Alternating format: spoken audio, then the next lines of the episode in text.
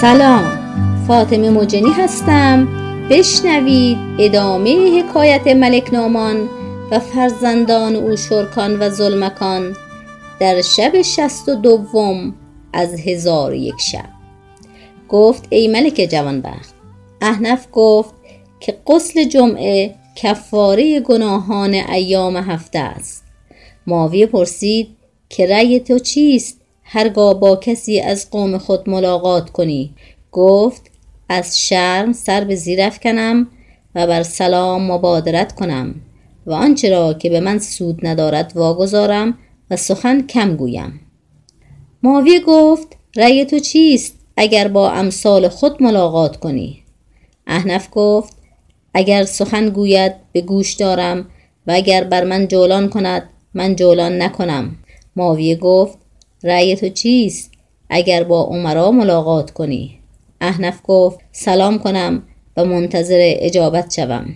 اگر به نزدیکم بخوانند نزدیک روم و اگر دورم بکنند دور شوم. معاویه گفت با زنت چگونه؟ احنف گفت ای خلیفه مرا از جواب این معاف بدار. معاویه گفت سوگندت همی دهم بازگو.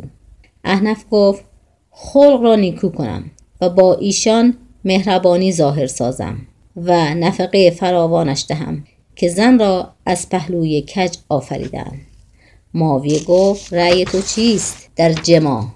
گفت با او سخن گویم تا بر سر میل بیاید و مغازله کنم تا به طربش بیافزاید آنگاه مجامعت کنم. اگر نطفه در مشمیه قرار گیرد بگویم خداوندا او را فرخنده ساز و سنگدل مساز و به زیباترین صورت صورت بخش.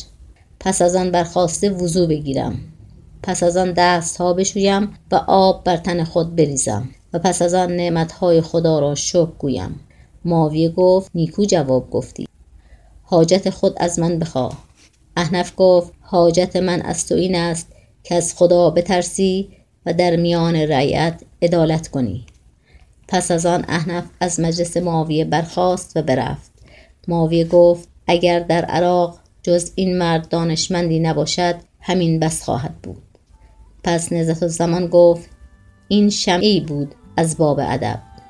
چون قصه به دینجا رسید بامداد شد و شهرزاد لب از داستان فرو بست.